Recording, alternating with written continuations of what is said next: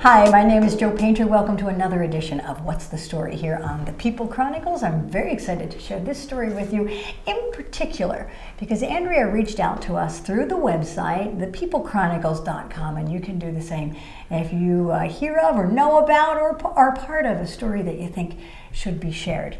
Andrea thought that. Andrea McHenry, thanks for joining us. Thank you for having me. And thank you for reaching out.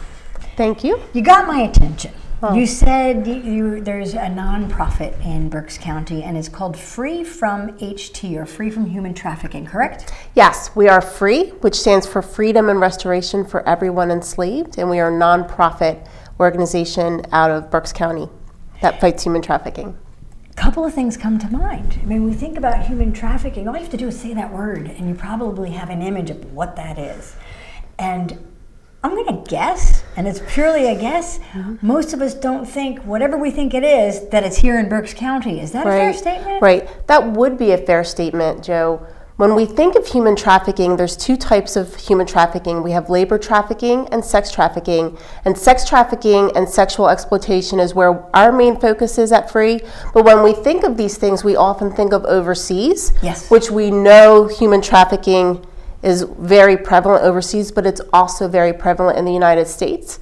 And it's not just girls being trafficked into the United States, but it's our own girls and uh, youth that are being trafficked right within the United States. It's been recorded in all 50 states.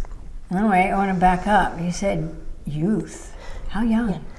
12 years old is the average age youth enter sex trafficking, the sex trafficking industry. So 12 years old which is so young. Um, I have a daughter who's 14, so I cannot fathom this. I cannot fathom anyone being trafficked, but our youth are at great risk of being trafficked.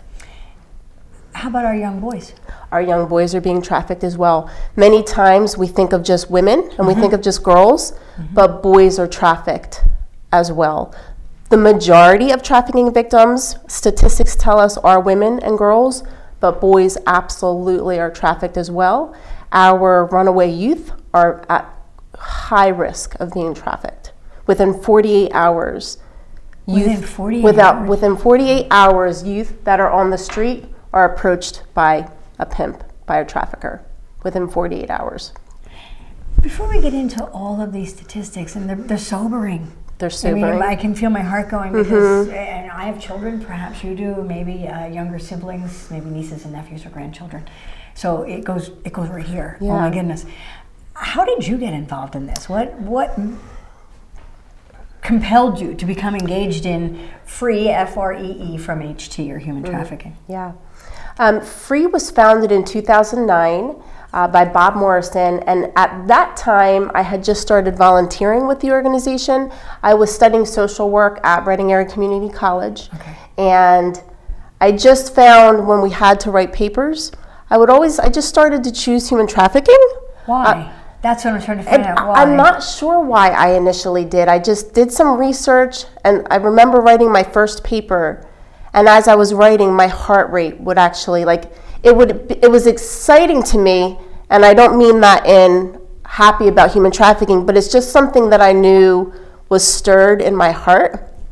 And then I found every time I had to write papers, it would always be about human trafficking.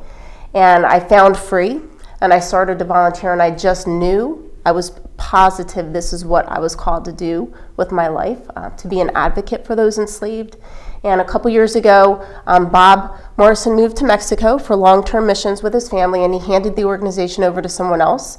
And I continued to volunteer throughout the years. And then about a year and a half ago, when that director was stepping down, I just knew I would ha- I needed to take over uh, and be director of the organization because without free, there isn't that organization in Berks County raising the awareness, and I could not let that happen. So I took over the organization a year and a half ago. When you started at, at RACC mm-hmm. and you were doing social work and um, you wrote this paper, as you said, mm-hmm. and you mm-hmm. felt your heart racing, mm-hmm.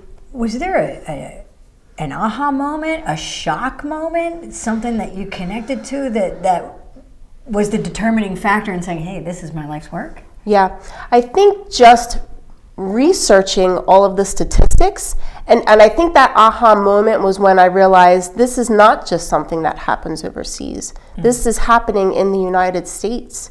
Um, and this is happening to our girls and our boys and women. And to me, the more I read and the more facts that I that I found, it's in my opinion one of the worst crimes against humanity that's happening today. Um, 27 million slaves worldwide today.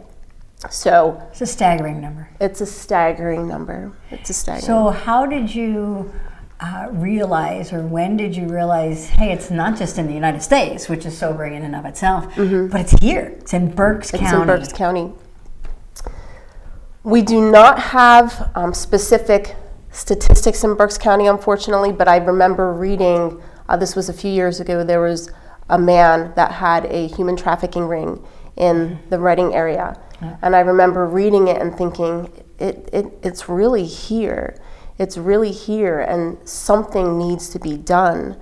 Um, these, these, these victims do not have a voice. Right. Um, so we need to be their voice. Um, so that's what we do. We be their voice. I got to tell you, Angela, I didn't know that free from HT. That's the website, is that correct? Freefromht.org. I, I would encourage you to go there because we can all be part of the solution here. I didn't know this organization existed for seven years now, since 09. Yeah. So, what is it you do? What we do is we are an advocacy group. We are all volunteers, so it's a small group of us and we raise awareness. We educate the community. We equip, we empower, and we educate, is what we say. So people can know what human trafficking is, can know the key signs and indicators. We give them the resources that they need to be able to spot it. Um, there's a human trafficking resource number out of Polaris Project in Washington, D.C. It's a national number that you can call if you have a tip or if you see something suspicious. So we, we just really equip and empower our community to take action against it. And we do prevention work with youth. That's been a main focus for us um, to prevent our youth from being trafficked. How do we do that? Is there something you can share that we know so that we, we can help be part of the, the solution and yeah. prevent this? Yeah. Well, as far as as far as youth, mm-hmm. are you asking? Mm-hmm. Well, we really look for people to make those connections for us. So not only do we call places and say, hey, can we come in to your youth group, to okay. your class? Okay. Um, we love for people to make those connections and say, hey, we would like, we, I, am going to make that connection. I'm going to contact uh, my youth group and see if you can come in. I'm going to contact my class, my Girl Scout troop, my Boy Scout troop. So you're you're engaging youth and equipping, equipping them with the knowledge to, to know, wow, that's dangerous. Stay away. You know, don't be duped. Absolutely. Okay. How about um, once once you're duped. Mm-hmm. Okay, you're in. Yeah. You're, you are being sex trafficked. Yeah. What are those signs that we might see as a community mm-hmm. to maybe reach out and help that child? Yeah. Um, if you have a student, let's say in your class. Wait a minute. So I, I you just gave me a whole different visual. So mm-hmm. now there could be a student that's going to school every day Absolutely. and is being sex trafficked? Absolutely. Wow, that's a different picture. Absolutely. Um, there are youth that um, will go to school. I know of one particular person who went to school after school was trafficked and was then home later in the day. So when we think of sex trafficking, we cannot put it in a box and think it it's always looks like this. It is always going to look different for each individual. Are there common signs, though, that we might spot so that perhaps we can reach out to that child? Yes. If you see a tattoo all of a sudden, um, pimps and traffickers tend to tattoo their victims. So if you see a tattoo on a neck or an arm, something that wasn't there previously and is now there, a name, a barcode many times because they're considered property.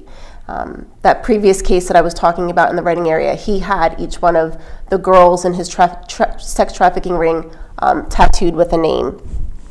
Um, if you see a girl or a youth that's withdrawn, was outgoing but is now withdrawn, grades drop. If you see someone who was shy but now seems overly outgoing. So behavior changes. Behavioral changes, changes in cleanliness, uh, marks, bruises. If you see a girl um, who is now coming into school or youth group with a expensive handbag or expensive shoes. Um, the grooming process is what pimps and traffickers do to gain that girl's trust.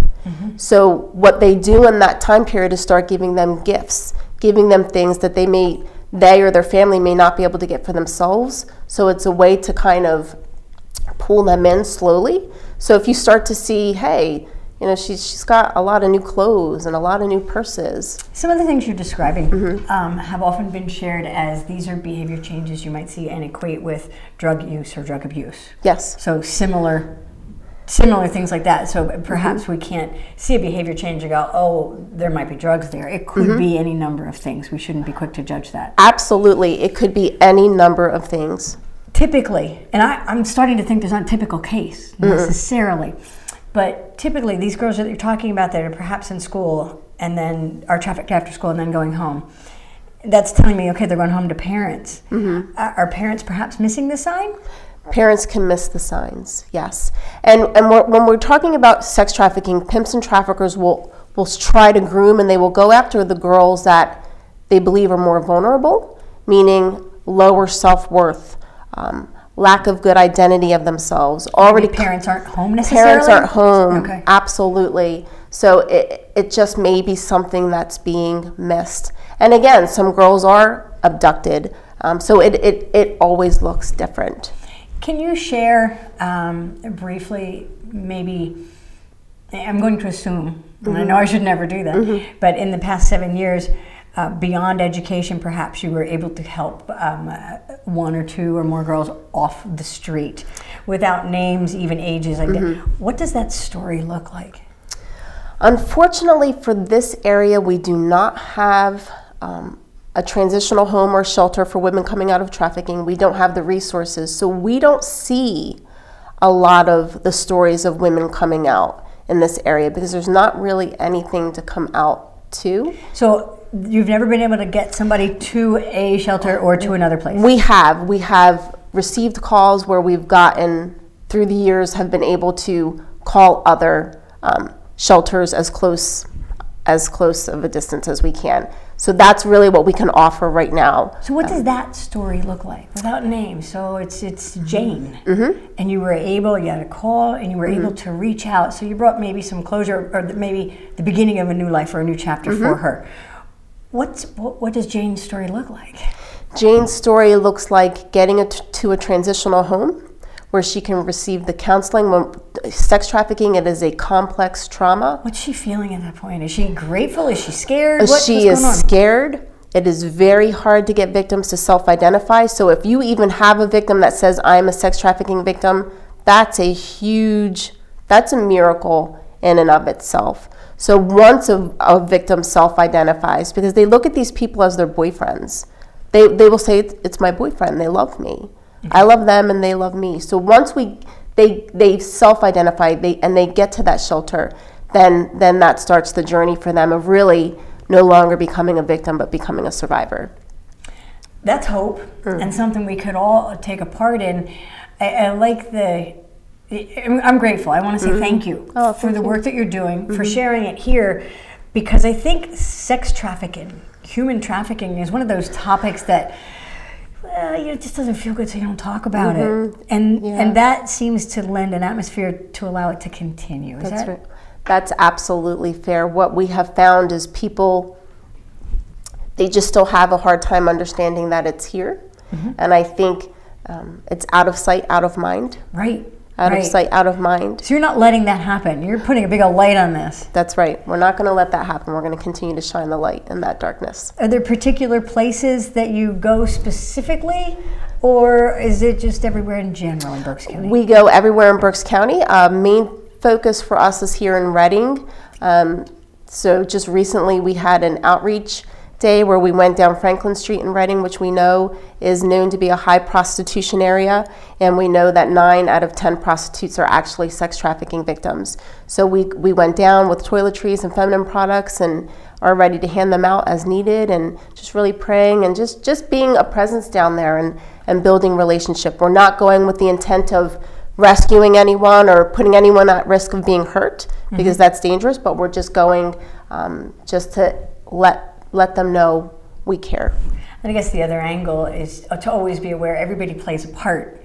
So if you get rid of the demand, That's the biggest. out of so you know that it's it's girls aren't there because that's what they want to do. That's right. That's not what they want to do. So it's it's changing that that those cultural mindsets. Yep.